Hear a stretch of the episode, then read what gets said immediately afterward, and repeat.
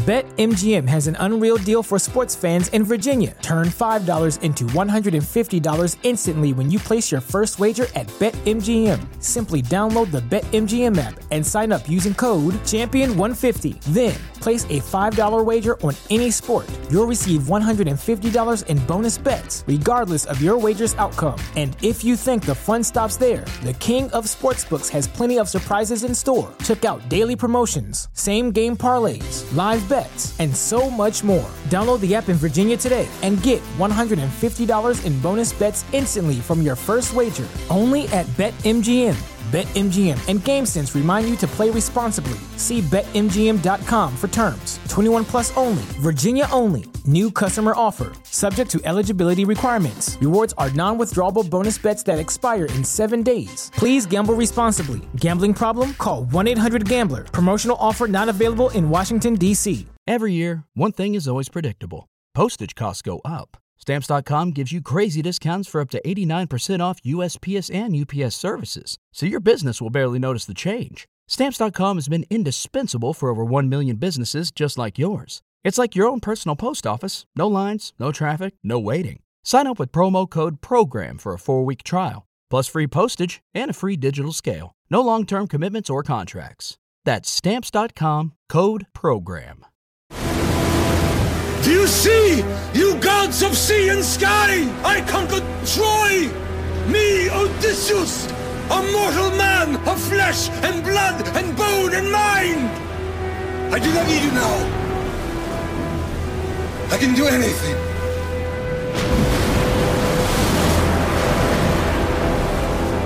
Odysseus, why do you defy? Who are you? It is I, Poseidon, god of the wine dark sea. You have already forgotten how I helped you. Help me. For ten years you played with us as toys. For ten years you let blood spill to your shores. But it was my serpent who silenced Laocoon, or your horse was doomed. Yet you refuse to give thanks. You forget a man is nothing without the gods. You will suffer for this offense. For your arrogance, you will drift on my sea for an eternity. Never again will you reach the shores of Ithaca. You cannot stop me!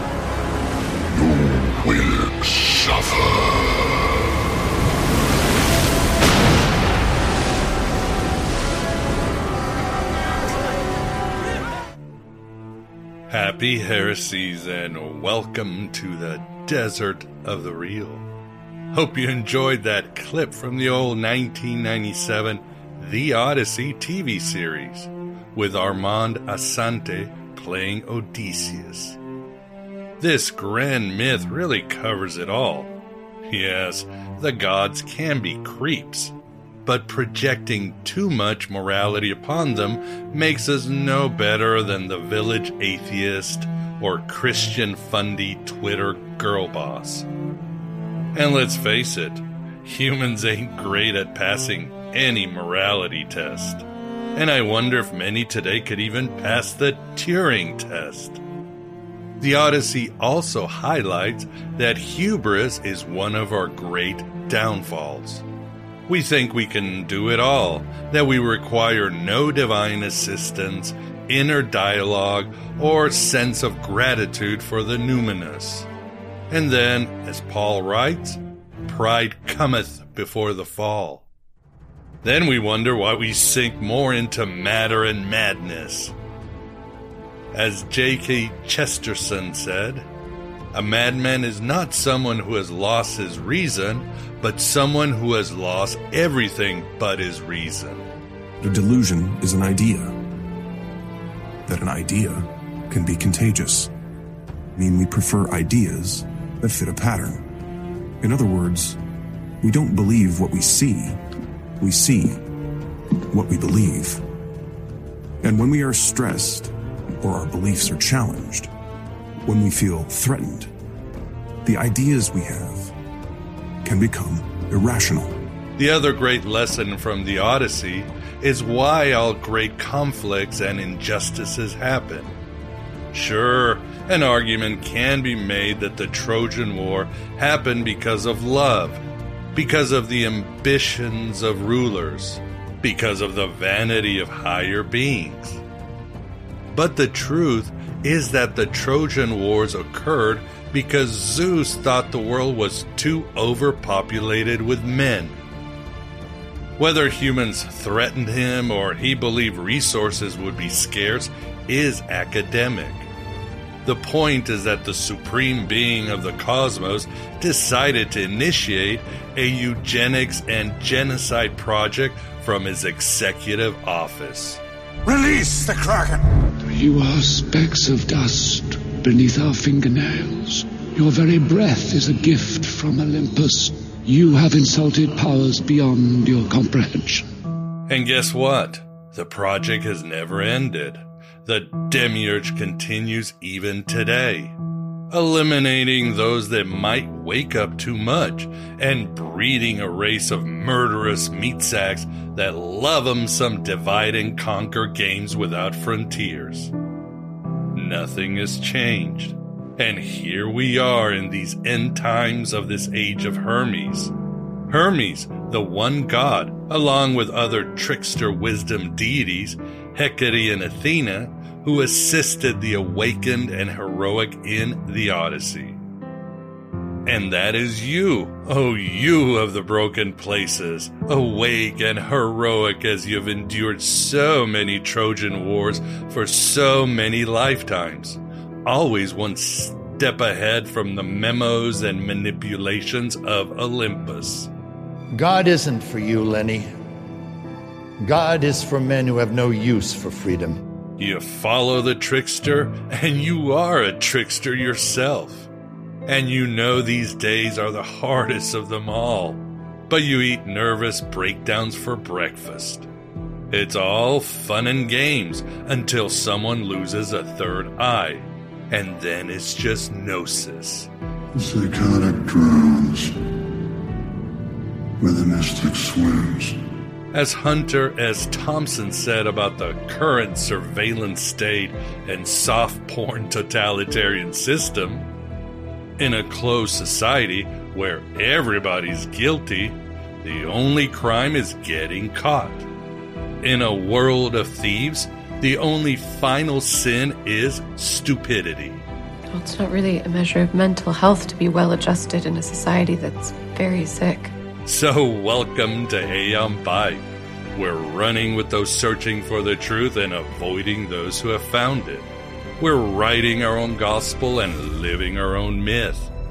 We're winning the game of Saturn and fooling the stupid meat sacks that are ruled by Olympus and its eugenics genocide plan. Some of you may die, but it's a sacrifice I am willing to make. And guess what, too? Some have said that the Odyssey is simply the story of the soul or Sophia. Helen of Troy represents the soul or Ennoia that has been kidnapped by archons and must be rescued. That's the whole plot. After all, in some Gnostic myths, Sophia reincarnates across history without her memories, including as Ellen of Troy, and finally ends up in a brothel where Simon Magus rescues her.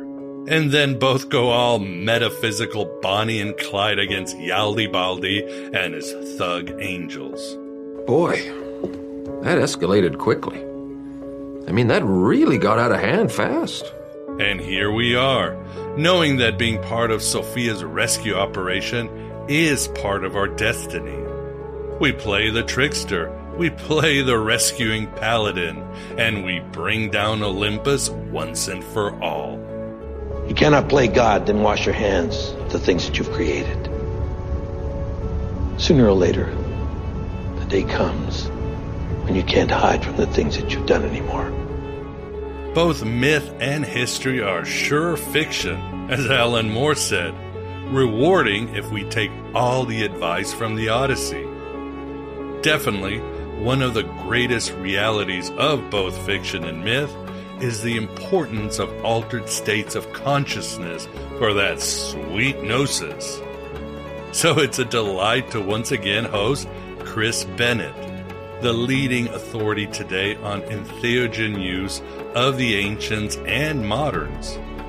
He smokes his way to the virtual Alexandria to discuss his new book, Cannabis Lost Sacrament of the Ancient World. Get ready to modify everything you thought about the ancients, from the Israelites to the Greeks, about how they contacted higher worlds. Ash smoke on the water, fire of revelation in the sky. It's better to burn out than to fade away. Due to tech and weather issues, including a hurricane where Chris resided, we came a little short of an hour and 30 minutes. But I'll provide the entire interview for everyone as a fall special.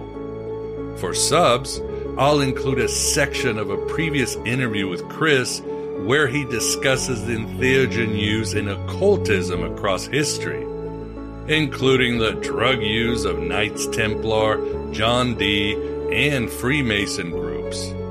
Amazing insights, and you won't want to miss this. So please sub for the full psychedelic experience. We were somewhere around Barstow, on the edge of the desert, when the drugs began to take hold. All right, well, that makes you a fucking hypocriticizer, too. So shut the fuck up and smoke my weed. This information will certainly provide more tools for your essential inner journey. By Odin's Dingleberries, you don't go to the underworld just to visit the gift shop, but to find those programmed demons and convert them to winged assistants that will take you to the embrace of Sophia. That is your destiny. That is within you. We bring down Olympus together by tricking the shit out of it and rescuing Helen from the dark tower of conformity and mechanical thinking. Anything else would be average. Where there is fire, we will carry gasoline. The more you tighten your grip, Tuck, the more star systems will slip through your fingers. Let the Karens and Catamites of the establishment destroy each other in their circular firing squads. We are on a special odyssey, which is to find our true selves. You are tearing me apart, Lisa! In India, a common technique for training young elephants is to tie a baby elephant to a post with ropes or chains. The baby elephant will initially try to break free, but eventually accepts being tied up and stops trying to escape. When the elephant matures into adulthood, trainers will simply stake that elephant to the ground with the same post and ropes. Despite being strong enough to uproot the post as an adult, the elephant will stay tied to that spot having associated the post with its power to restrain from babyhood. Game over, man! This demonstrates how early conditioning can lead to lifelong beliefs and habits, even when the restraints are only illusion. The elephant, limited by its youthful experience, exemplifies how our upbringing shapes our thinking and behavior as adults. Whether those limitations are real or only ingrained perceptions. What truth? That you are a slave, Neo. Like everyone else, you were born into bondage, born into a prison that you cannot smell or taste or touch. A prison for your mind. Here at Aeon Byte, you are no longer tied by phantom ropes or chains. Your destiny is to roar and be free because Gnosis has shown you that liberty and a masterless journey are the true essence of any human wishing to make the universe a better place. Simple as that. Let us remove any phantom ropes or chains and make Zeus cringe with our interview with Chris Bennett.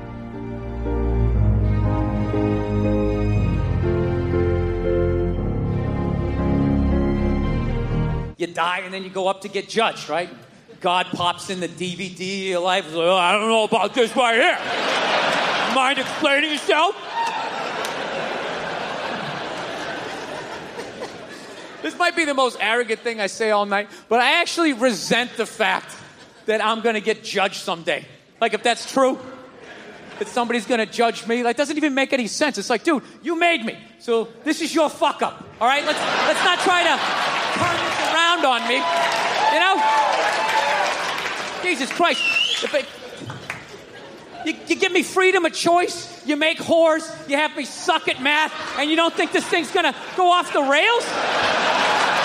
Like, you set me up to fail, and now you got the balls to now question your own goddamn work. Dude, if I made a car, if I built a car and it didn't run, I wouldn't like burn it forever. You evil piece of shit, light it on fire.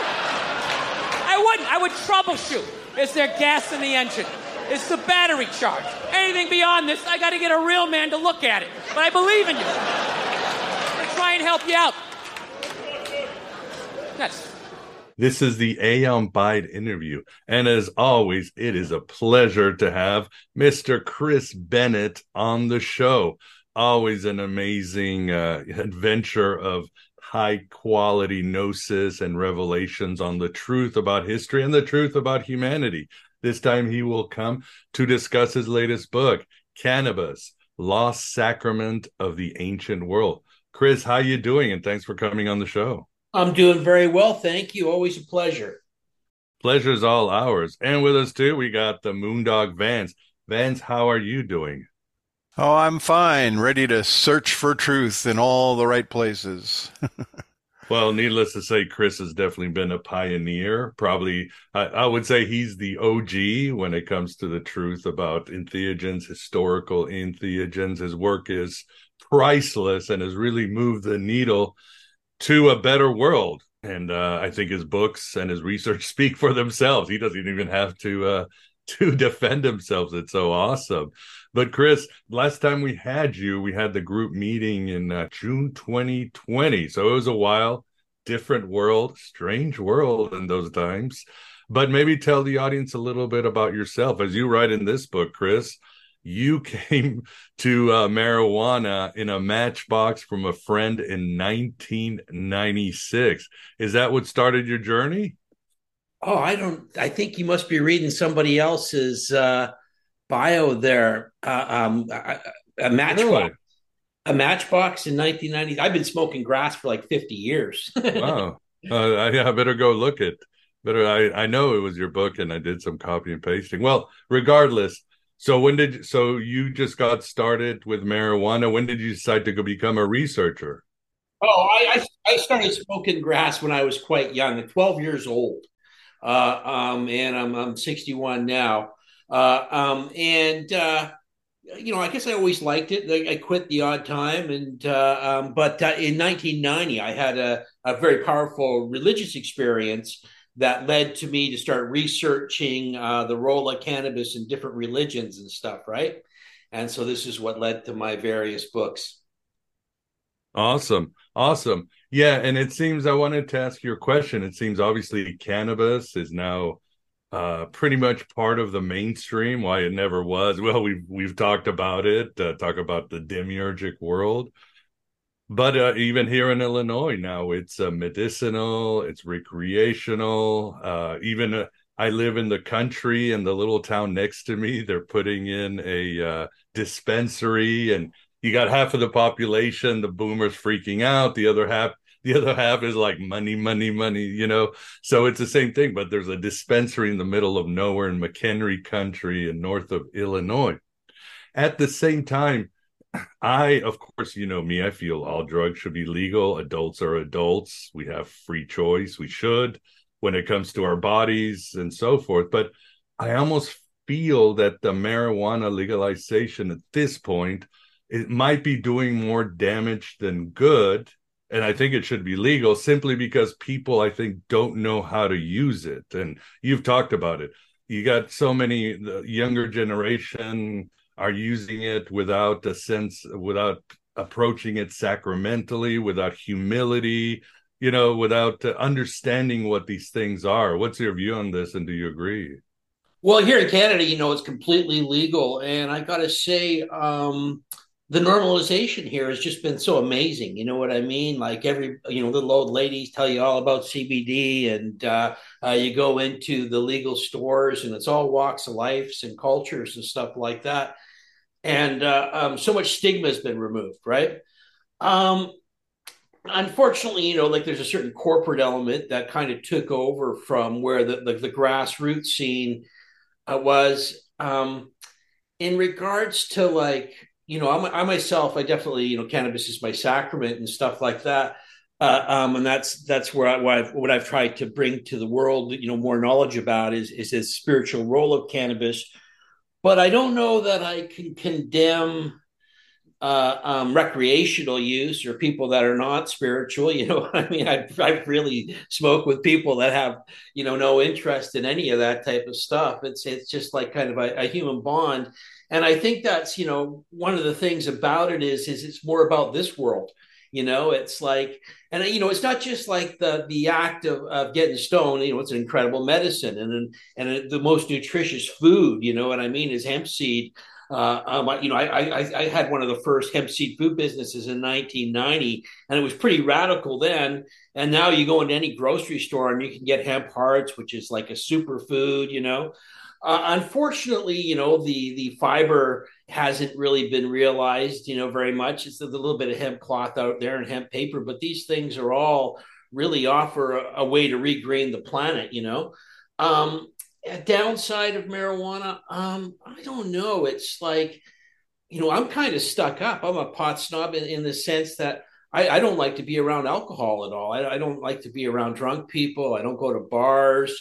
Uh, um, and you know, I would say I would never have friends over and they get drunk or anything at my house.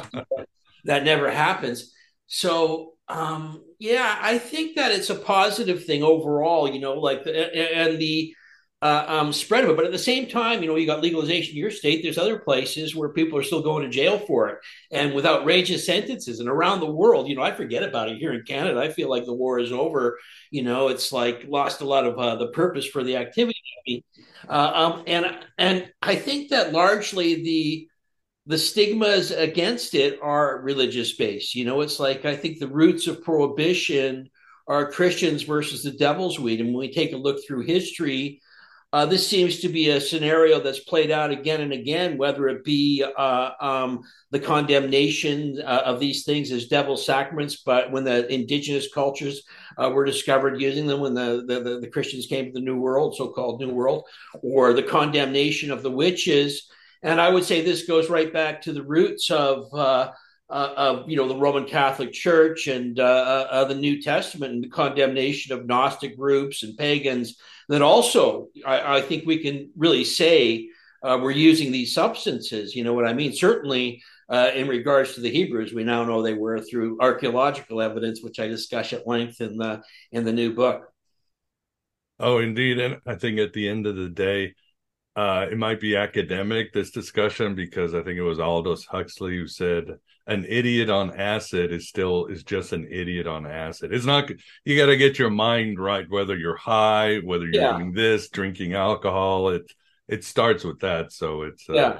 tangential what we're talking about. Yeah, and I remember you ever watch that documentary Reefer Madness? That's one of my favorite like yeah, pieces of propaganda to laugh at.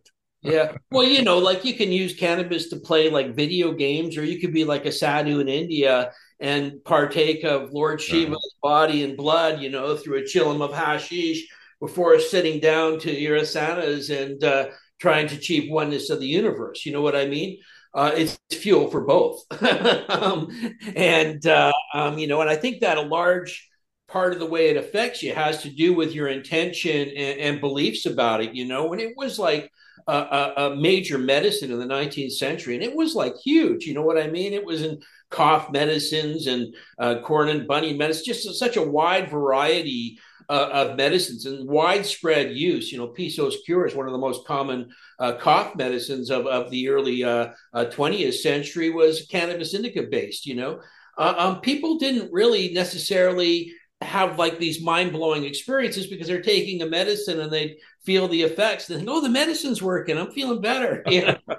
um, and then, ironically, when we rediscovered marijuana medicine uh, after uh, uh, prohibition, one of the condemnations was, was it was feel good medicine. Like somehow, you know, feeling great and being happy was it was a bad side effect. You know, when you take a look at some of the side effects of pharmaceuticals out there, uh, um, that's laughable. Yeah, that Protestant mentality. You just can't have fun. Uh, so it is. Yeah. And yeah, and of course, it's great because I was thinking, God, you had the natives using this medicine to cure things, but in the 19th, 20th century, we were sawing off limbs or taking out uterus every time somebody had an ache or was hurt. So yeah.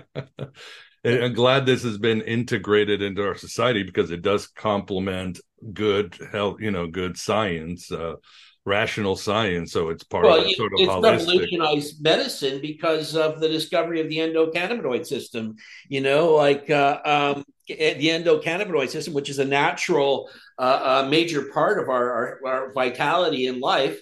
Uh, is it was only discovered be through the discoveries of cannabinoids and how they work on the human body, and then it was learned that THC mimics, you know, uh, endogenous endocannabinoids, which are cannabinoids produced in the in the body and these can be affected by phytocannabinoids you know and uh, there's other interesting you know like uh, uh, connections with cannabis in the human body like the seeds rich in gamma linolenic acid which is found in human mother's milk and just a couple other rare seed oils.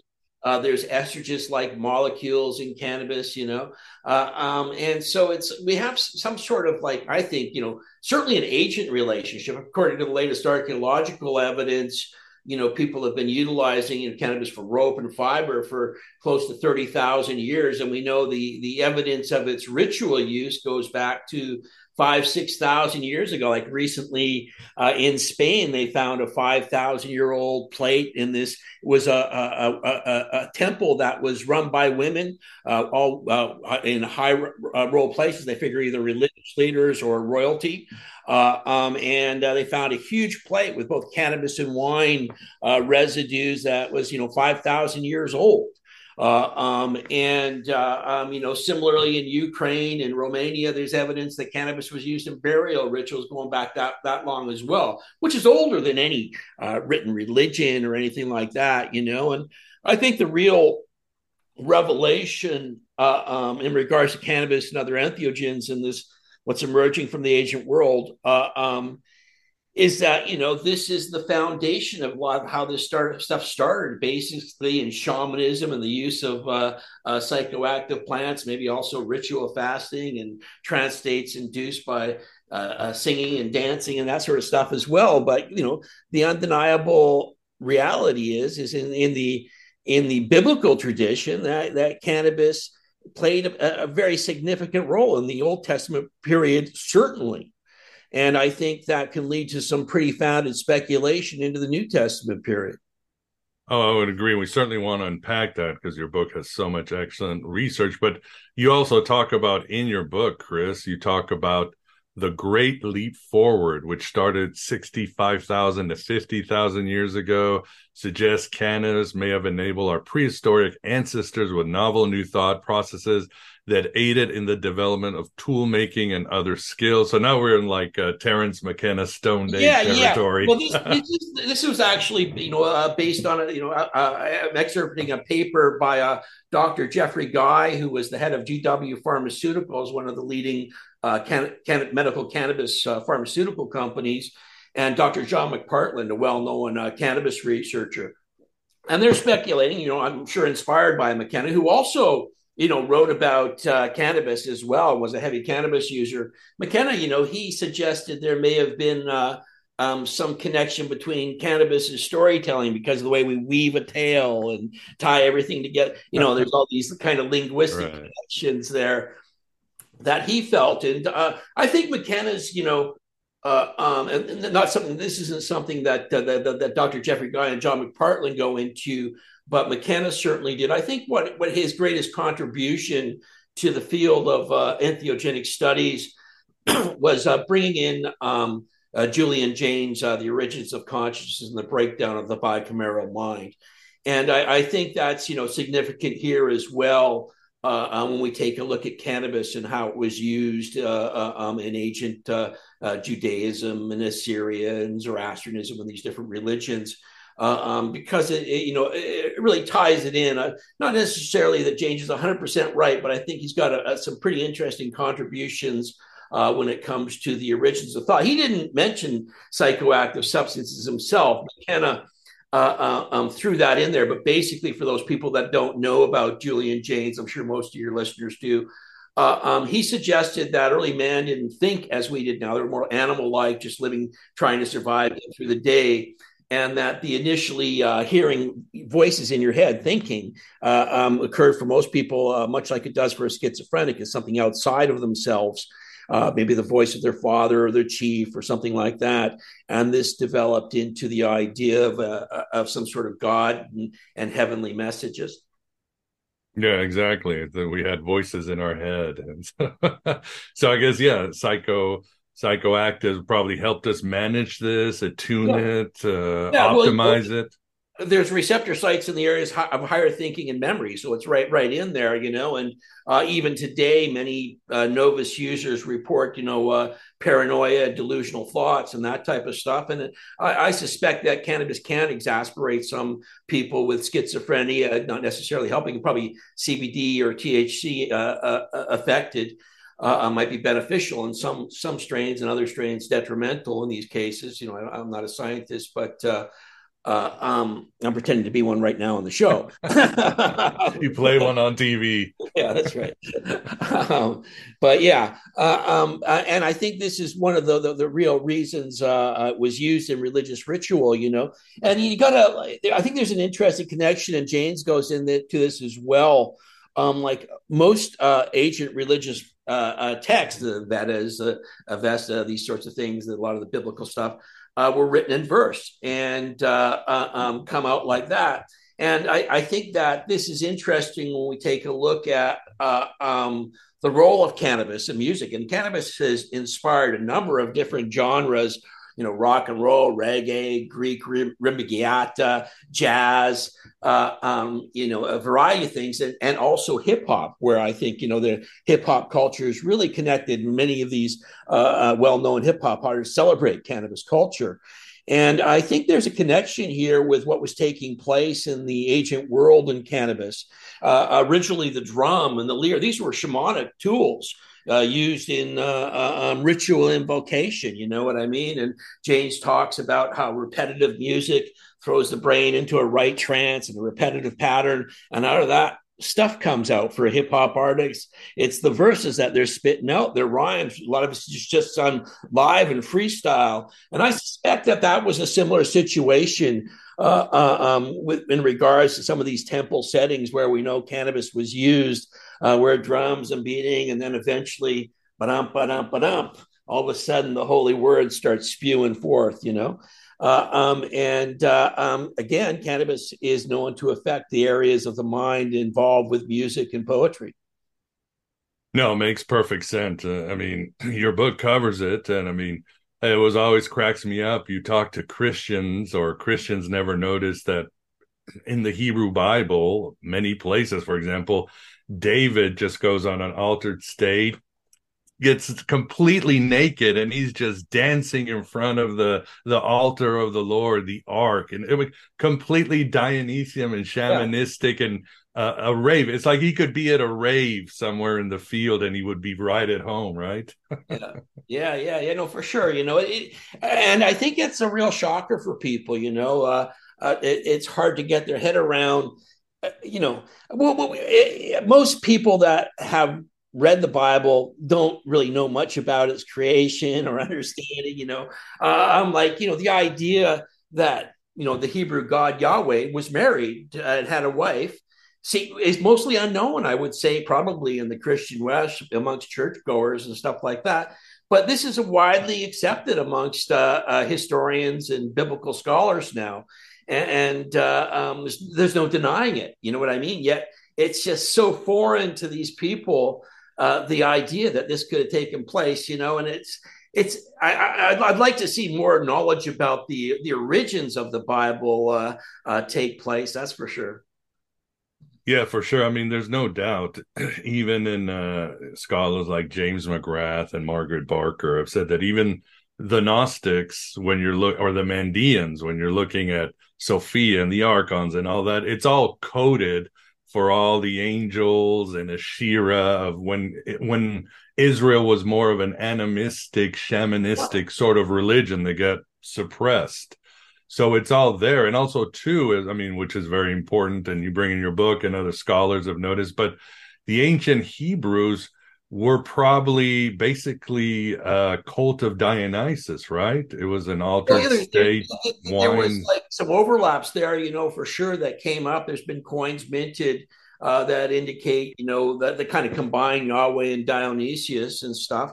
Uh, um, so there was certainly some overlaps there. You know, I don't know about the, the the the deeper origins of Yahweh. I don't I don't think so. I think it's just he's so Yahweh is so synchronistic that he just adapts everything. Yeah. you know what I mean? I think that's the power of his uh, success you know, going into uh, um, arriving in, in, in Agent uh, the Levant and uh, adopting all the aspects of El, the the king god, and adopting all the aspects of Baal, the storm god, you know, and even taking their wives and stuff like that until he adopts all her aspects as well into his big globby parasitic uh, identity, you know, at least according to the Gnostics. yeah, yeah, for sure. Yeah, well, that's what the Hebrew Bible is, and yeah, suddenly the Jews goes into captivity in Babylon, and he comes out more like Marduk, and he's more about laws and order, and you're like, hmm, that's kind of a different God. I mean, oh my God, Satan's the bad guy now. What happened? You know, so yeah, yeah, yeah. Well, this is where the, all the, I think a lot of the cannabis and stuff falls by the wayside is in this transition. Uh, um, and initially, uh, um, uh, um, I think it was a, a big part of uh, the cult of Asherah, you know, and mm. scholars have suggested this as well. Uh, um, and uh, um, it's interesting because you know I, have been on the, the show uh, years before, and I've talked about uh, these Hebrew references to uh, that were for, uh, and kaneh-bosm that were suggested by uh, Sula Benet, a, uh, a, a, a Jewish uh, etymologist and um, anthropologist, who suggested there were these references to cannabis in the Hebrew Bible. under these terms that were mistranslated as calamus. And both that those references when you follow them in context and this new archaeological evidence out of Tel Arad in Jerusalem, where they found uh, a Jewish temple site uh, uh, um, and two, which had two altars, one that frankincense was burnt on, and the other which uh, uh, cannabis resins were burnt on. The, the, the archaeologists involved believe it was like a form of hashish. Um, uh, is also connected with with the cult of Asherah, you know, and uh, um, so it, I, I, think it's really fascinating uh, because one of the reasons this uh, temple site is so well preserved was because it was canceled. It was like buried in a day at the time of they believe Hezekiah or maybe his grandson Josiah, who were I don't want to say monotheistic reformers because I don't think there was any monotheism uh, prior to then. I think that you know you have to talk about things like uh, centralizing worship in the Jewish temple into one cult, you know, and it's something new. It's a it's a, it's a it's not a, re- a return to something. This is a new thing, and the Bible is written by the people that you know laid out by the people that were on this team. Right. Uh, so it makes it seem like that it was always that way, and these other things were uh, uh, adultery. But the archaeological evidence is pretty clear throughout the Levant uh, that it was polytheistic and uh, Asher was coupled as with Yahweh. There's multiple inscriptions and engravings and things like that that refer to Yahweh and his Asherah and, and show him in uh, uh, combination, just like this was the all over the ancient world with other deities as well, Ishtar and Tammuz, etc., etc. Uh, um, was like the common kind of way of worship, uh, um, and so the idea that it was something old is just it's just not not laid out in in the dirt you know what i mean it's just something that's that, that comes to us through the bible and um i think it's also a time you know that they move away from more shamanic type of revelation into what, like you pointed out, coming back with laws and edicts, like with Marduk, and it's a means of ruling the kingdom. You know what I mean, and and ruling the people. You know, it's like uh, uh, trying to bring a polytheistic uh, kingdom into agreement. must have been a real struggle, you know, um, because there's all these uh, uh, conflicting deities with their own cults and uh, their own wants and needs, and uh, uh, um, so everybody's vying for the, the trying to be the head of it all and trying to be the ones in control, you know, and that's switching up here and there. You know, at the at the time all this took place, the Jews were uh, being attacked by the Assyrians, the Babylon, the Babylonians, and this is when it all kind of fell apart for them. And so there was a real need to consolidate the, the, the kingdom in, in, a lot of ways due to political factors. And uh, so, being no separation between religion and the state, you know, this I think led to monotheism. That it's lasted into the modern era and created the world that uh, that we have before us now, and its imbalances is it, it, it, it is pretty pretty wild. You know, I think you know like the the loss of something like an entheogen like cannabis and stuff is one thing, but when you think about the suppression of the goddess and uh, the, the, the divine feminine uh, into uh, just a solely a patriarchal uh, worldview where everything is created by this one male deity. Um, I think it explains a lot about the state of the world we're in and uh, um, uh, uh, you know the, the warlike kind of existence it's all you know it's all it's it's really due to lack of having a good mom. Hey, hey, chris um, do you think there was a competition between different you know substances back in the old days like it's pretty clear that the drug of choice of christianity is wine right yeah, yeah. it's a sacrament dionysus right? yeah and yeah, food, yeah, of well, course. you know, like Roman Catholicism for sure. I don't know that you could say that about you know the Gnostic texts. It's like you take a look at the book of uh, Jeu. It's like there's a variety of substances in use in that. Uh, um, and uh, uh, you know incense that contained a wonder and uh, vine branches put in wine all sorts of wild stuff in that uh, um, but yeah, I don't know. I this I I, I one time uh, brought uh, Dr. Michael Aldrich over for a lecture, and he gave a great presentation on alcohol cultures versus cannabis cultures in the ancient world, and he certainly thought that that there was some sort of uh, a big feud. I think a lot of like you know wine and stuff like that was often infused in the ancient world. It's a pretty common. I mentioned that earlier about that five thousand uh, year old uh, uh, uh, plate that had both wine and cannabis residues on it, and they found you know like uh, in Scythian tombs they found. Uh, uh, golden goblets that contained both residues of uh, cannabis and opium in it mixed with wine. The Zoroastrian texts refer to uh, um, uh, bhang infused wines uh, as well. You know, so it wasn't an uncommon feature and you know strong drink in the bible as well was probably a mixture of uh, a variety of substances but yeah, think of uh, marcus the magician the valentinian yeah, marcus the magician he would throw spices in his wine and and it's, it's documented everybody would just get high immediately or yeah right yeah yeah yeah so uh, um, there's certainly indications of that. I think in in the cult of Dionysius as well. You know, it's probably, and I'm not just talking just cannabis. I'm saying like henbane, mandrake, probably a variety of different substances.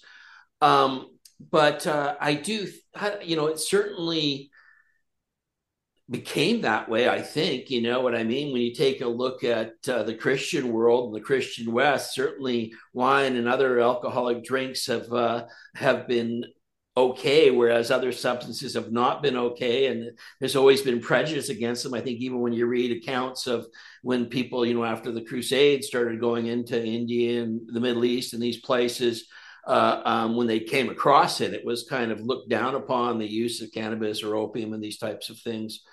Uh, um, so I think there is some some element of that. I don't know how much is, of it is purely religious based. I, I, I don't think that, uh, I think, you know, the Roman Catholic Church certainly made a distinction. Well, I have this theory. Say goodbye to your credit card rewards. Greedy corporate mega stores, led by Walmart and Target, are pushing for a law in Congress to take away your hard earned cash back and travel points to line their pockets. The Durbin Marshall credit card bill would enact harmful credit card routing mandates that would end credit card rewards as we know it. If you love your credit card rewards, tell your lawmakers hands off my rewards. Tell them to oppose the Durbin Marshall credit card bill that each substance, you know, mind altering substance has its own God built into it. Like you talk about the, the green man, you know, with, yep. with cannabis and so and other, other things. And um, it might be that these gods were fighting with each other, you know, in the ancient days, you know, and all these little groups that had a particular god and uh, with, with its particular drug. I, I, think the same thing about music. Actually, I think every kind of music has its own drug in the back of it. Like you mentioned, you know, hip hop yeah. and, and and and of course certainly uh, the jazz jazz artists of the early 20th century uh, loved loved their their smoke. But um, you know, you got to wonder if if there's not some sort of uh, chicken and egg thing going on here with the uh, who's influencing who. Is it the group with the substance, or is the substance, you know, taking the group? Yeah, yeah, interesting. Um, I guess I, I, I don't know that I believe in like discarnate entities and all, all these things. I think they're more like human projections to me rather than uh, um, uh, entities that have their own divine existence. You know, um, I, I, I like the Gnostic concept of anthropos. Uh, a lot, you know, and I think that's where Carl Jung kind of came up with the idea of uh, of the collective unconscious uh, uh, um, was was from that and alchemical material, you know.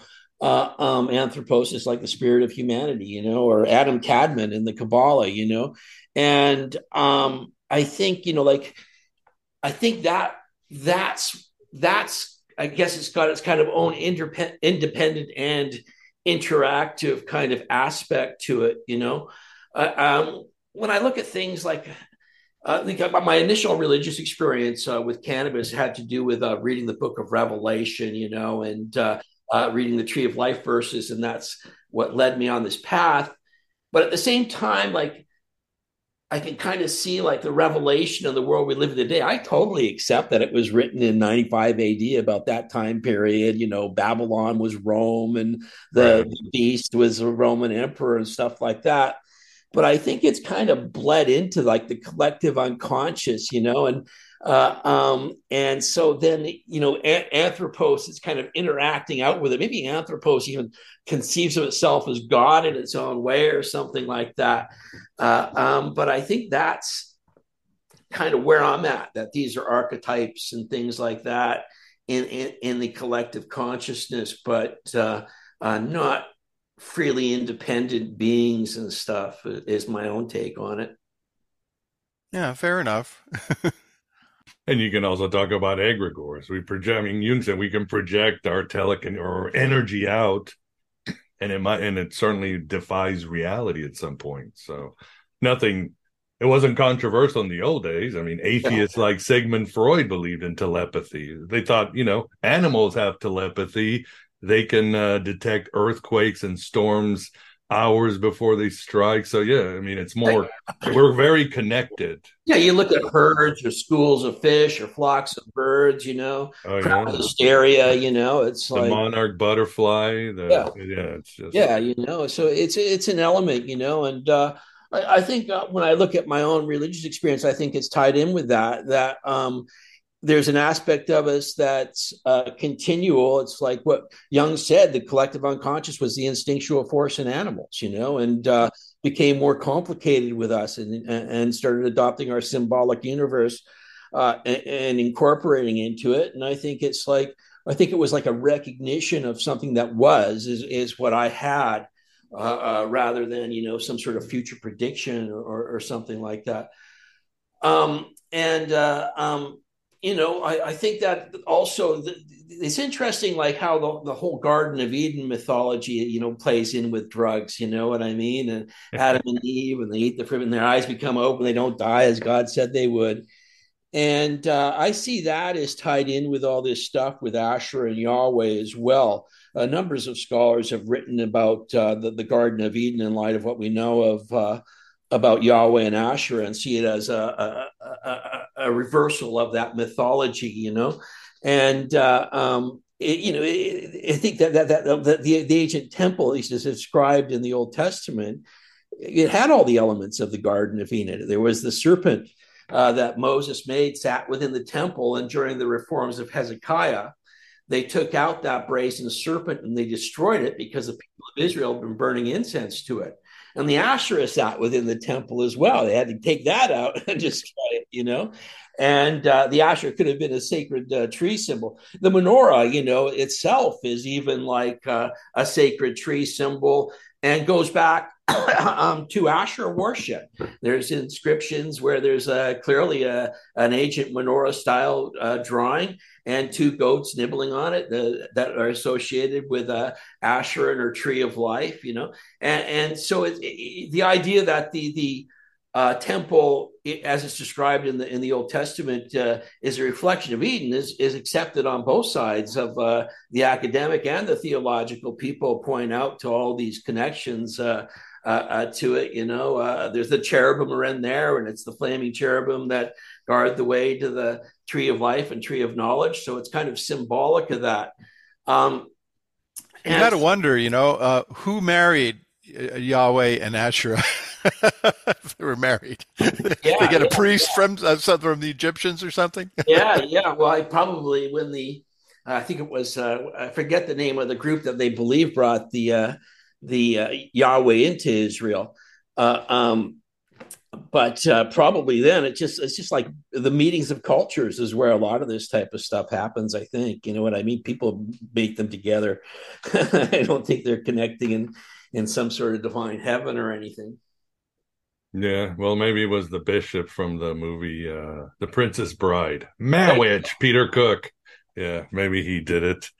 And it's interesting too, because uh yeah, you're talking about the temple, but even before, again, we're going to when the Hebrews were more shamanistic, animistic. Uh, they were connected to the spirit world and the f- divine feminine principle, and they had the tabernacle. And as you show, the whole idea of the tabernacle would have been just one place you went in and you just got really high. I can just imagine like Jeff Spicoli walking out with smoke from the tabernacle, like, oh, dude, that's yeah. awesome. So, well, well, this temple in Arad that they found was about, you know, probably about four feet by eight feet. Uh, uh, um, so it was like a tiny little space. uh, um, so it was, you know, built for keeping the smoke in. This is much like the Scythian tents. You know, the Scythians they didn't have pipes and bongs back then, so people generally burnt cannabis in a brazier, and he didn't want the smoke to just go off. So there's like tent-like structures. The in the cases of the Scythians, they they had little teepee-like tent structures. But uh, uh, the uh, the that account in Exodus describes the tent of the meeting. You know, and there's this. Uh, this is where the first of these kaneh-bosm references that Sula Benet said were uh, references to cannabis occurred. Uh, um, is God commands Moses to make this holy anointing oil with about six pounds of cannabis uh, with some myrrh and cinnamon and uh, cassia mixed into about a gallon and a half of olive oil. And every time he's to speak to the Lord, he covers himself with this oil. And your skin's a big organ. THC is fatty soluble. Some can get through that way. But he also puts it over everything in the tent and then he burns some on the altar of incense and he speaks to the Lord in the pillar of smoke over the altar of incense. It's actually the, the, the, the pillar of smoke referred to the Shekinah and represents the physical presence of God in the temple. In the story, uh, Moses is only talking to uh, God when the smoke's pouring out through the tent in the in the tent of the meeting. You know what I mean? Uh, um, so you you throw a, a psychoactive substance in there with him. That's a pretty radical uh, uh, uh, uh, um, scenario? Is he talking to God, or is he like a shaman or witch doctor in other cultures, uh, having some sort of shamanic experience? Cannabis is actually interacting with the areas of higher thinking and memory, and Moses is pondering on a question for God, looking for an answer, and out of the smoke comes an answer. This is what you shall do. You know, um, now. I'm not sure I believe in a historical Moses at this point, knowing what we know about uh, um, the composition of the Bible, and, uh, uh, and, and I don't think the Hebrews prior to probably seven six hundred 700 BC knew about a historical Moses either. um, but uh, um, at the same time, we have uh, uh, that this was thought to have been written around the time of Hezekiah and Josiah. Um, we have the example of uh, in Assyria. this is a time of Esarhaddon and Ashurbanipal, who both appear in the Old Testament, and we know that uh, in a similar way that cannabis under the name Kanabu, an Assyrian name for cannabis, was being used in sacred rites there that involved Ishtar. It was offered as uh, incense and a, and a, drink to Ishtar and an anointing oil. Uh, um, and um, there's like uh, Assyrian records of large amounts of cannabis being delivered to the temple of Inanna and the temple of Marduk and uh, uh, um, this is like historically known you know what i mean? So uh, a very similar uh, way that it was being used. We know that the assyrians had there's references to uh, uh, cannabis in the assyrian text that refer to it as opening one's but a topical ointment that opened one's ear to god. And this is a similar way to the way that moses is, is depicted in exodus as as using cannabis as well. So this is probably like some sort of widespread kind of you know Near Eastern, uh, Mid Eastern uh, uh, technique of ecstasy that was used at a variety of temples, certainly in the Assyrian ones, and now we know from this evidence uh, uh, in Arad, certainly in, in, Hebrew temples. You know, and you know I mentioned uh, Ishira and Inanna there. their involvement with cannabis, and they're not the only Near Eastern goddesses that were. We also know Ishara, who a Hittite goddess, so it was worshipped by the Hittites, as well. There's references to cannabis in uh, her poems and uh, talks about the ointment of Ishara is Kanaba, which is cannabis. Uh, um, so I think that the indications are that uh, when we take a look at Asherah, uh, uh, Ishtar, Inanna, Ishara, is this was like really connected to goddess worship and goddess worship goes way back and um, i think that you know like likely these goddesses originated with with a, with, with an identical earlier goddess. You know, it's like I think they, they, splits off into different areas, takes on its own flavor, much like when language splits off, it all starts changing and developing and stuff like that. We see that with a lot of these deities, and that explains their connections and their differences uh, um, because they've taken on some local flavor and stuff like that. Uh, um, so you know, uh, um, this was a widespread practice throughout the ancient world it appears you know that that it was completely eradicated so well is is, is mind-blowing but then so was the goddess you know? Exactly. Yeah well if you you have to control the mystic experience. If you can control that you can control the people. And like you said you can have a proper civilization roads and math and all that good stuff. And uh yeah even then um what was I going to say? Uh, as you write in your book, oh, and I should say too, even people think the Romans were kind of open minded, but the Romans were pretty strict about magic and other things. They wanted to make sure everything was within the uh, the paradigm or the rubric, uh, if you would. But as you write in your book, Chris, the idea of um, the goddess, as you write, the holy Kadesh, the holy uh, prostitute, entheogens and fertility and sex are completely tied in in ancient times. You can't have one without the other. You might yeah, say. yeah. Well, cannabis is cross culturally. It's you know lots of references to being an aphrodisiac.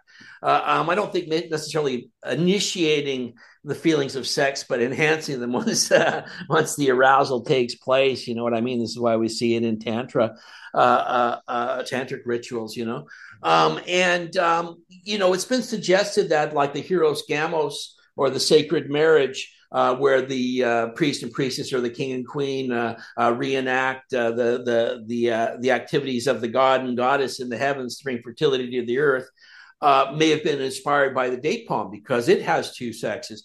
We see this also with cannabis, though, where it's two sexes as well. And uh, um, I think it's equally possible that uh, there may be a connection to that, especially considering the very ancient uh, uh, relationship we see ritually with with cannabis. You know, uh, you know, it's funny every time they make one of these. Like, there's been a number of archaeological discoveries over the last couple of decades uh, regarding cannabis and sacred sites, and uh, every time they get one, a new one, they think this is the oldest evidence, the first evidence, and then something older comes along. You know, it was just uh, a few years ago before the analysis of the the altars in Israel that you know they found uh, evidence of cannabis in uh, China at a, number of sites uh, uh, uh, attributed to the Gushi culture, which was an Indo-European group that um, lived in China, central China, from about 2000 to 400 BC, when the indigenous Han Chinese chased them out of there,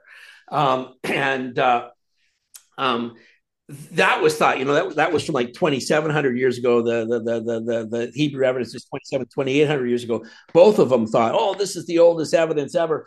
Uh, um, but it's clearly a lot older because uh, um, this these these were established practices by the time of this fossilization. It wasn't like people just started using it and then all of a sudden, no, that day. um, and you know yeah, we uh, ran out. Oh dude we're out of our stash. Yeah yeah. The the, the the the the use of cannabis by the indo-european gushi as well uh, is very interesting because of their connection to uh, um, other indo-european groups.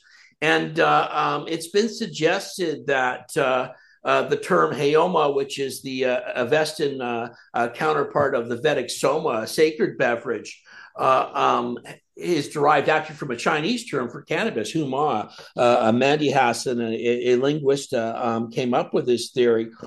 And uh, um, it, this this discoveries in in uh, um, China of these of these sites uh, by the Gushi, what they found is they found um, uh, really well preserved female cannabis flowers in a tomb, about two pounds of it in a basket. Uh, they found it uh, mixed with capers, I believe it was, in another mm. getting some sort of food maybe prepared from it. And uh, then they found a bouquet of flowers in another tomb over a uh, a mummy. And uh, then after this, they found numbers of braziers that uh, had been filled with rocks and cannabis burnt on it. And this is, and then it was inhaled in tomb and funerary rituals. And this is really interesting because this is the way the Scythians used it as well. Uh, um, Herodotus wrote about their funerary rituals and how they would uh, go into a tent and then throw cannabis on, on heated stones inside the tent. Uh, um, and, and then we have this evidence from uh, Proto Indo European times uh, um, from Romania and, and, and the Ukraine uh, uh, uh, of similar methods uh, uh, of cannabis being burnt in tombs for funerary. So this is a pretty widespread Indo-European practice, and we know that these people, these Indo-Europeans in China, were in contact with the Bactria margiana archaeological complex temple culture. Um, Victor Sarianidi, a Russian archaeologist, he found uh, three temple sites uh, uh, in this region, a large temple site size of a football field type of thing. And large parts of these temple sites were dedicated to the making of a sacred beverage, uh, Sarianidi suggests, uh, based on uh, fossilization, fossilized material and, and sediments uh, that contained, in some cases, cannabis and opium, and in some cases, uh, uh, I mean, cannabis and ephedra and opium, in some places, uh, just cannabis and ephedra. And we know that these gushi in China as well were using uh, ephedra ritually as well because um, it's been found in um, some of their tombs as well. Um, and so the idea is that this uh, ling- name for cannabis, huma, being used in China, which means Scythian hemp or fire hemp, depending on who's tr- translating it, uh, became Haoma as it reached this Bactria margiana archaeological complex. And then as it spread out from there, uh, uh, became Soma through uh, uh, further linguistic changes into the, the Vedic Indian language. Um, so uh, that's another major, you know what I mean, like major um, connection. And we know, and, and, and interestingly, the people that traded the cannabis back and forth between these regions were the Scythians, and they were known uh, by the name Homa, Haumavarga, the Hilma gatherers. And uh, ancient texts refer to how they both uh, burnt and drank cannabis, and they found the golden goblets there with the cannabis residues in it, as well as other evidence of uh, infused cannabis at other Scythian tombs. Uh, um, so I think that's a pretty, you know, like solid case for that. And when you combine that with the uh, the evidence of Arad uh, uh, of it being used at the temple site there, and the temple site, this is really important because you know they've never found archaeological evidence of the temple site in Jerusalem. This is the oldest evidence of you know, temple worship uh, uh, in Israel is this temple site in uh, um, Tel Arad, Jerusalem, which would have happened just prior to uh, the centralization of worship, which is uh, uh, written about in the Old Testament. Um, and it's thought to be based on uh, the same design, but a miniaturized version of the temple in Jerusalem uh, from descriptions. And they found in the temple at Tel Arad, there was a, an inscription, a house of Yahweh, which says specifically, as well as figurines associated with the goddess Asherah. And so there was two braziers, one with frankincense, one with uh, cannabis, and then they believe there was two standing stones originally uh, um, but only one remained. And uh, um, what happened was, is this was all flipped over in a day. Uh, all the stuff, sand put over top of it, and a new floor built. And this is why all this material was so well preserved, right? And Hezekiah is described as going around and destroying all the Asherah temples. Uh, same thing. He was didn't do a very good job of it because when his grandson Josiah uh, uh, came onto the scene, they were all still there. You know? And then Josiah, he claimed to f- have found uh, what happened in, in his kingdom period was they claimed to have found the, the book of Deuteronomy in the Temple of Solomon. They're doing some reconstruction there, knock a wall down. And the pride, what? A, yeah, yeah, lucky us. yeah. uh, um, so it's in a pagan temple. We know that Yah, uh, Solomon was accused of burning incense uh, on high to the, the mother goddess. You know, it's written right in the thing. And uh, um, some scholars see the Song of Songs attributed to, to Solomon as a Hebrew version of the Hieros Gamos or sacred marriage. Uh, this is another place where one of these references uh, uh, uh, referred to by Sula Benet as identifying cannabis can be found is in Solomon's Song of Songs, you know. Um, so it's it's it, it, you know and, and also Three of the five references uh, referred to by Sula Benet uh, regarding canna- kaneh-bosm have it in connection with frankincense. And particularly, this is notable in the last of these references in Jeremiah 6:20, where he says, "What do I care from your uh, canna from a distant land? Your frankincense does not please me." You know, uh, um, and he, he, mentions both of them and condemns them. You know, as a, a incense of Sheba, uh, uh um, one of the wives of Solomon. And uh, um, then in Jeremiah 44, we have the verse, uh, um, you know, where he's condemning the people. He, he, comes across, he's left the Holy Land, it's been taken over by the Assyrians, Babylonians, they're all run out of there. He's over in Egypt, hiding out, comes across Jews in Egypt and he says, You're to blame for all the downfall of Jerusalem because you burned incense to the Queen of Heaven and poured out offerings to her. And uh, they say, Oh, well, we were fruitful when we were doing that. Things were good. You know, it's like now that it's bad.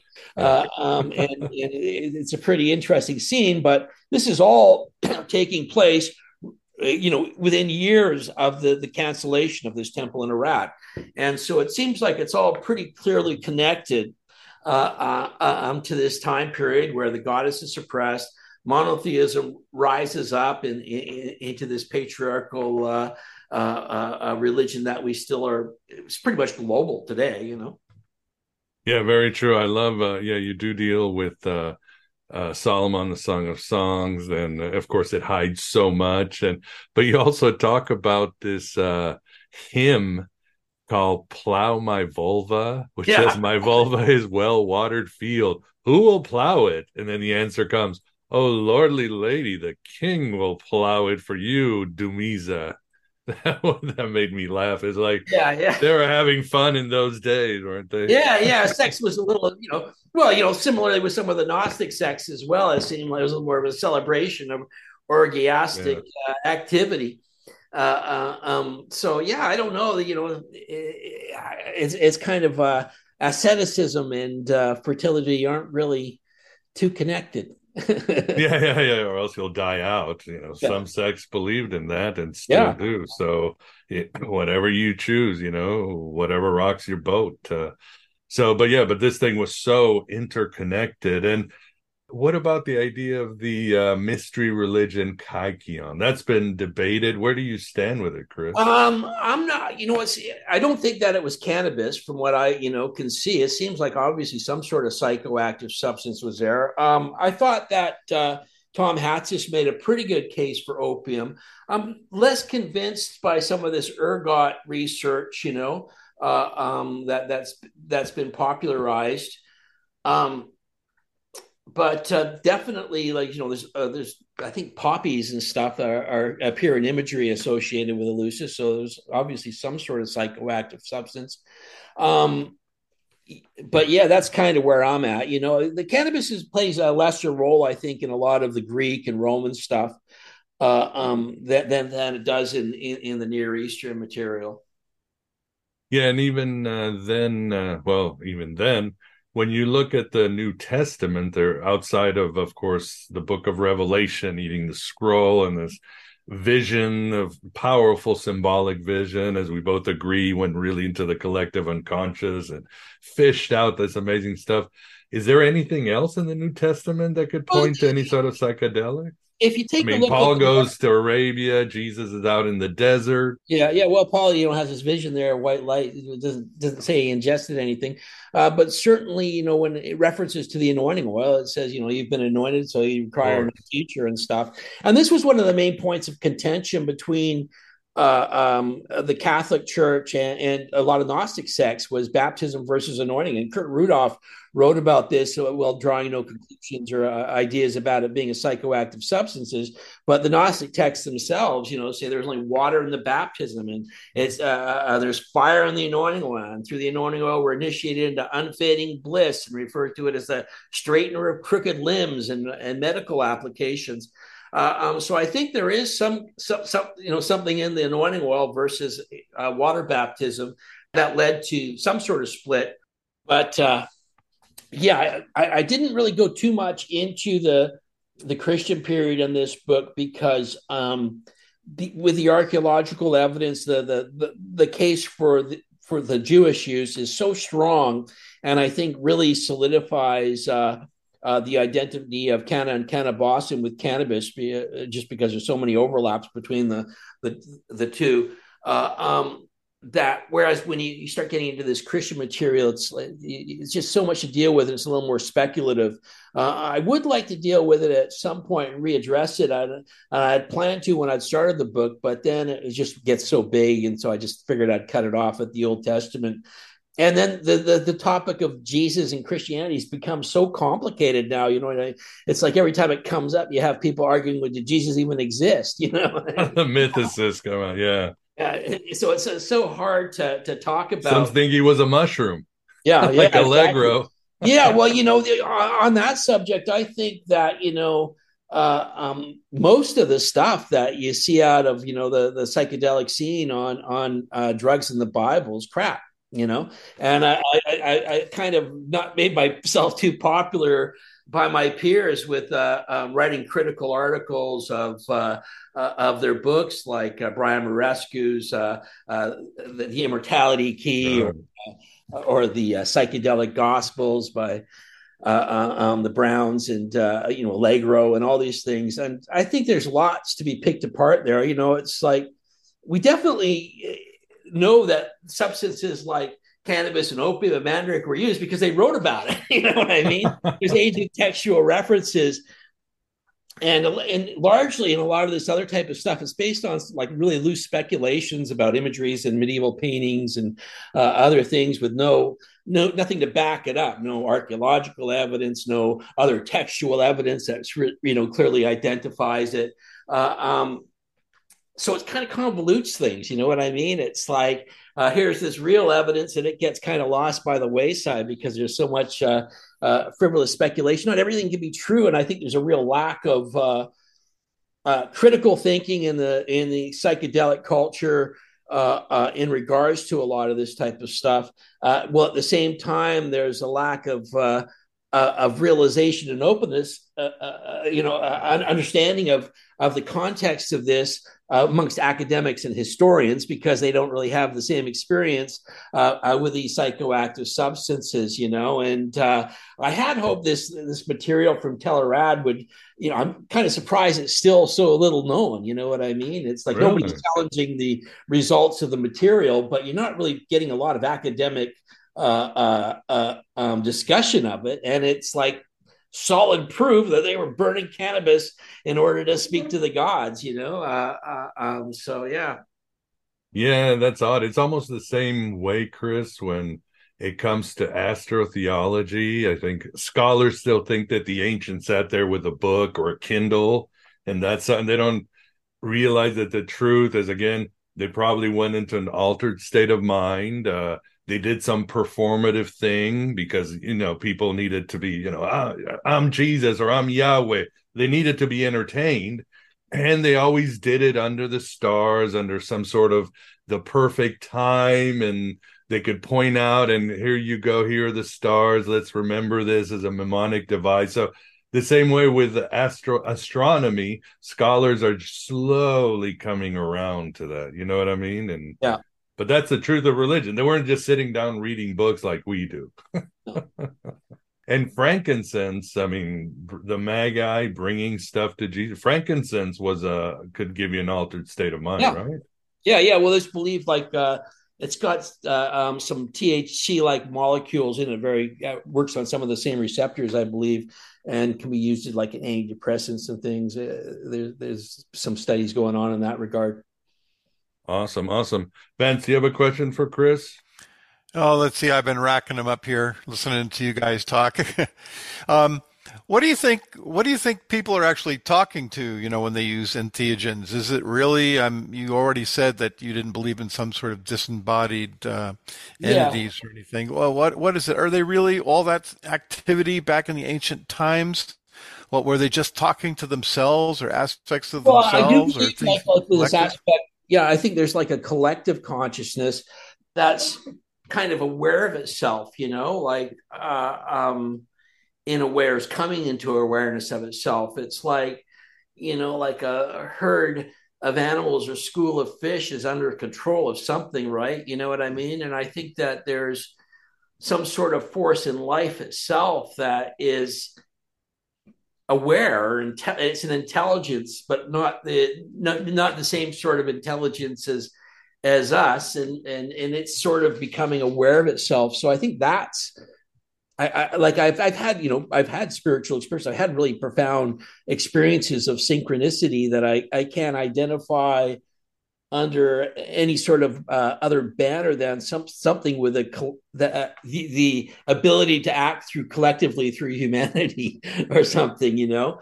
Uh, um so i guess I, I, it's not that i i'm not an atheist you know what i mean? It's like you know i guess i think that things like as i said uh, anthropos or adam kadmon or even shiva could fall into that kind of territory uh, uh, of deity.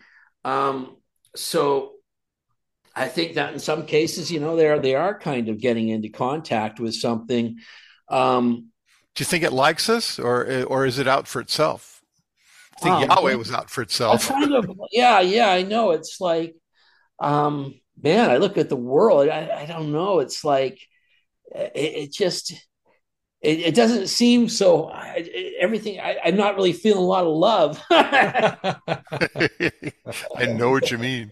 You know uh, maybe maybe this maybe the ending comes out better or something. I, I really don't know but Let's right hope. Now, man i'm like i'm out here and you know i kind of gave up on shit and i'm out here in nova scotia surfing because i just kind of felt feel like i've been banging my head against the wall trying to change the world and it's just not happening man. You know what i mean? Like the the climate change and things like that. It's like it's not like we don't know what's wrong with it. It's not like we don't know the course of action but trying to implement it is impossible. There's no government that's going to do it and no government would get elected that would be willing to take those types of steps uh, um, because uh, down to the individual level of the voter uh, people aren't willing to give up uh, uh, what we need to give up and make the changes that, that we need to make um and i and you know when i take a look at like christianity and like you know it's like man this is what's like bringing trump into power again here you know? Uh it's it's it just seems also such a mess. I just don't know what to suggest or say there that i, I used to have a more positive outlook and uh, uh, uh hope. And i, I guess uh, it's just kind of it, it, it departed from me. Chris bennett became a full-blown gnostic Yeah, you could say this anthropos has led us to this, right? The collective unconscious. This is where Yeah, we've gotten. Anthropos may think it's Yahweh. You know what I mean? It's like uh, uh, uh, uh, um, that. That's a possibility. Uh, um, but at the same time, I don't know. It's like I kind of had to back off psychedelics because I I felt like I got through a lot of my own baggage, but I was still feeling this like angst or despair, and I, I kind of feel like it's a global angst or despair. Uh, um, and that's that you know that was one of the things that kind of drove me out to activism was like, okay, well, I've got to go out and change the world if I want to get Yeah, this yeah. But I, it just, I just, man, everything just became such a mess. It's like I, I used to think of psychedelics as more of a magic bullet, a- and uh, you know, after through COVID and all the QAnon and uh, all that type of stuff, man, it just so much of the scene became so flaky, and uh, um, it just doesn't seem like that to me anymore. Well, again, an idiot on acid is an idiot on acid. Yeah, That's- yeah, the entheogens will magnify and Yeah. they'll bring up, but you still have to look in. You still have to do the work. You still have to face your issues, your trauma, the problems of the world, and that no drug is going to do that. It just helps you, right? Yeah, yeah, Could make it easier to take. You know what I mean? It'd be a lot harder. Uh, uh, Yeah, uh, for me to get by without, without cannabis to ease the pain. to manage the pain. Yeah, these are uh and it's interesting too because uh again, statistically we do live in a time where poverty is less than ever before. Uh there's actually less wars regardless of what the TV tells you.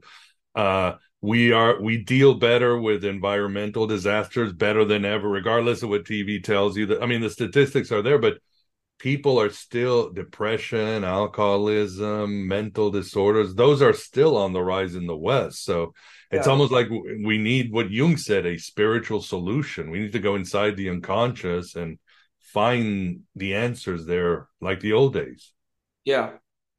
Yeah, I think you know what I, I think that entheogens uh, um, used uh, ritually could could that could play a role. You know what I mean in the unveiling uh, uh, of that and getting down. I've certainly uh, had experiences where I've got into my programming and you know rearranged stuff and then got over that problem under the influence of psychedelics. And I'm sure that that techniques could uh, uh, be developed or have been developed that w- would aid in that sort of thing and their and their use. But uh, um, you know, it's it's like here you, in this day, you know, I get like ads for magic mushrooms and shit on Facebook. You know what I mean? Oh, like- so mushrooms are legal in Canada. they're not legal. I don't know how how how that works. You know, it's like, but there's there's people advertising them and advertising psychedelic retreats and managing to get Facebook ads and stuff like that. But then you could make a post about these things and get your account banned for a week or something. You know, at the same time, uh, which is kind of weird. But uh, in the corporatization of, of of psychedelics, which is happening exceedingly fast compared to the way that it happened with cannabis uh, there doesn't seem to be a, a, a much regard for the dangers of some of these types of things. You know what I mean? Like uh, uh, um, people have very powerful experiences on, on on these substances, and not all of them are pretty in light bearing. You know what I mean? It- it's- these things should be approached with caution, and a lot of times, and uh, not as uh, uh, cure alls. And I I think they are uh, tools of initiation and, and and incredible plant medicines and stuff like that. Um, but there seems to be a, a commodization of them that leads to um, them being marketed as as cure-alls and uh, um, you know this you're messing with stuff you're messing with the very found, foundation of, of the structure of the mind and uh, you can really jingle stuff up there you know what i mean? Like bad things can happen. Look at charles manson and and that whole scene you know? It's it's it's it's it's the dark side of it but it's there you know Everything casts a shadow, as you would say. And what about ayahuasca? I'm a big proponent and I've utilized ayahuasca. Is that legal in Canada or what's the government's approach? There's like uh, um, you can get exemptions if you're part of a religion Religious. that uses it. Uh, I haven't heard of anybody ever being, you know, getting arrested for it too much, or or or, or, or ceremonies getting busted. So I think that unless they're getting called into something that is something that they just leave alone. But I'm sure if they were getting complaints, my you know neighbors holding psychedelic rituals, um, they have to act on it. Uh, but uh, surprisingly little in the ways of uh, legal actions uh, across the board on that. All right, so every, yeah, it looks like everything is pretty kosher over there in Canada when it comes to these things. So hopefully it's helping indeed, and uh, yeah, because uh, it's interesting. My uncle is the head of the Santo Daime Church, which is a Christian group from Brazil, the Amazons, originally the Amazons that does psychedelics. And uh, he was arrested in Portugal, not for bringing in ayahuasca, but for bringing in marijuana. Yeah, so yeah. They, the, the, the marijuana caused a big split in the Santo Daime because that's it. Uh, uh, some of them uh, think it's a sacred, you know, the Santa Maria. Santa Maria. Song uh, uh, and the other part of them think it's oh that's terrible drug. it did, it did, and my uncle's on the part where Santa Maria is good, and he says that's because he start, he start talking about the lunar and the solar, and there needs to be balance, and Santa Maria is just the perfect thing. But then you talk to some of the others, and it's like interesting how religions are, aren't Chris? Always a schism somewhere about Always. something. so awesome. Uh, anything else you want to share about your book, where to find it, and all that? Uh, you can find it on Amazon or any major bookseller will have copies of it. And always interested in people's feedback. Uh, if you want to follow me on Facebook or something, you might you know post stuff about from it and other historical material. I'm always keeping an eye on what's happening uh, archaeologically and historically with the new cannabis discoveries and uh, other entheogenic studies and uh, yeah, yeah, uh, um, keep on keeping on, and uh, um, don't don't let my uh, talks of despair bring you down. You know? Um, uh, hopefully, I get through it. I've just been kind of uh, um, not feeling that hopeful for the world lately. It's a time of change, so it's not change is not easy. We're changing no matter whether we like it or not, and these changes in Western culture will continue. And sometimes you just feel, yeah, left out, not fast enough, uh, not how we wanted things to be, the flying car or whatever. But uh, so, do you have a website? Don't have a website, no. You don't. So just look at you on Facebook. Yeah, I'll have it on. If the you Google my name and cannabis, lots of stuff will come up, or YouTube search my name and cannabis. There's interviews and lectures and that sort of stuff. Awesome, awesome. And uh, Vance, any last question or remark, or shall we say goodbye to you first? I think it's uh, goodbye. Um, I learned a lot, and uh, now I know that when Moses went up on Mount Sinai, he got stoned. There you go. That's why he dropped one of the fifteen commandments and only that burning bush. yeah, ten, ten burning bush. so awesome. Well, uh, certainly, audience, uh, we just scratched the surface. I highly recommend you get Lost Sacrament of the Ancient World Cannabis because you will stay in your bookshelf. You'll always have hard, solid data. Chris quotes all these scholars. He reveals archaeological evidence. He's got the the maps and the diagram. Everything's there. It's like uh, the book that should settle things uh, pretty much. And uh, a great book. And Chris, always enjoyed having you on. Always enjoy having you on Aeon Byte. And as always, thanks for everything and good luck. Yeah, my pleasure as well. Thanks so much, guys. Take care. Pleasure is all ours. Take care, Chris. And there you have it, you shining crazy diamonds. Chris getting us high enough to bypass Olympus and touch the face of Sophia. As mentioned in the intro, due to Archon monkey shines, we came a bit short of the typical hour and 30 minutes. Thus, I'll provide the interview for everyone as a fall special.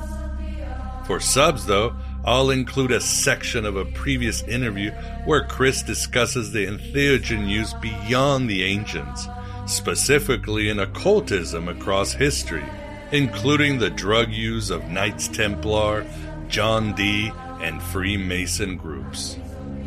Don't miss it and please sub for the full liberating but psychedelic experience. And it supports this Red Pill Cafeteria I can't do it without you. For subs, let us to more amazing revelations from Chris Bennett. For everyone else, hello and goodbye as always. All I need are some tasty waves, cool buzz, and I'm fine.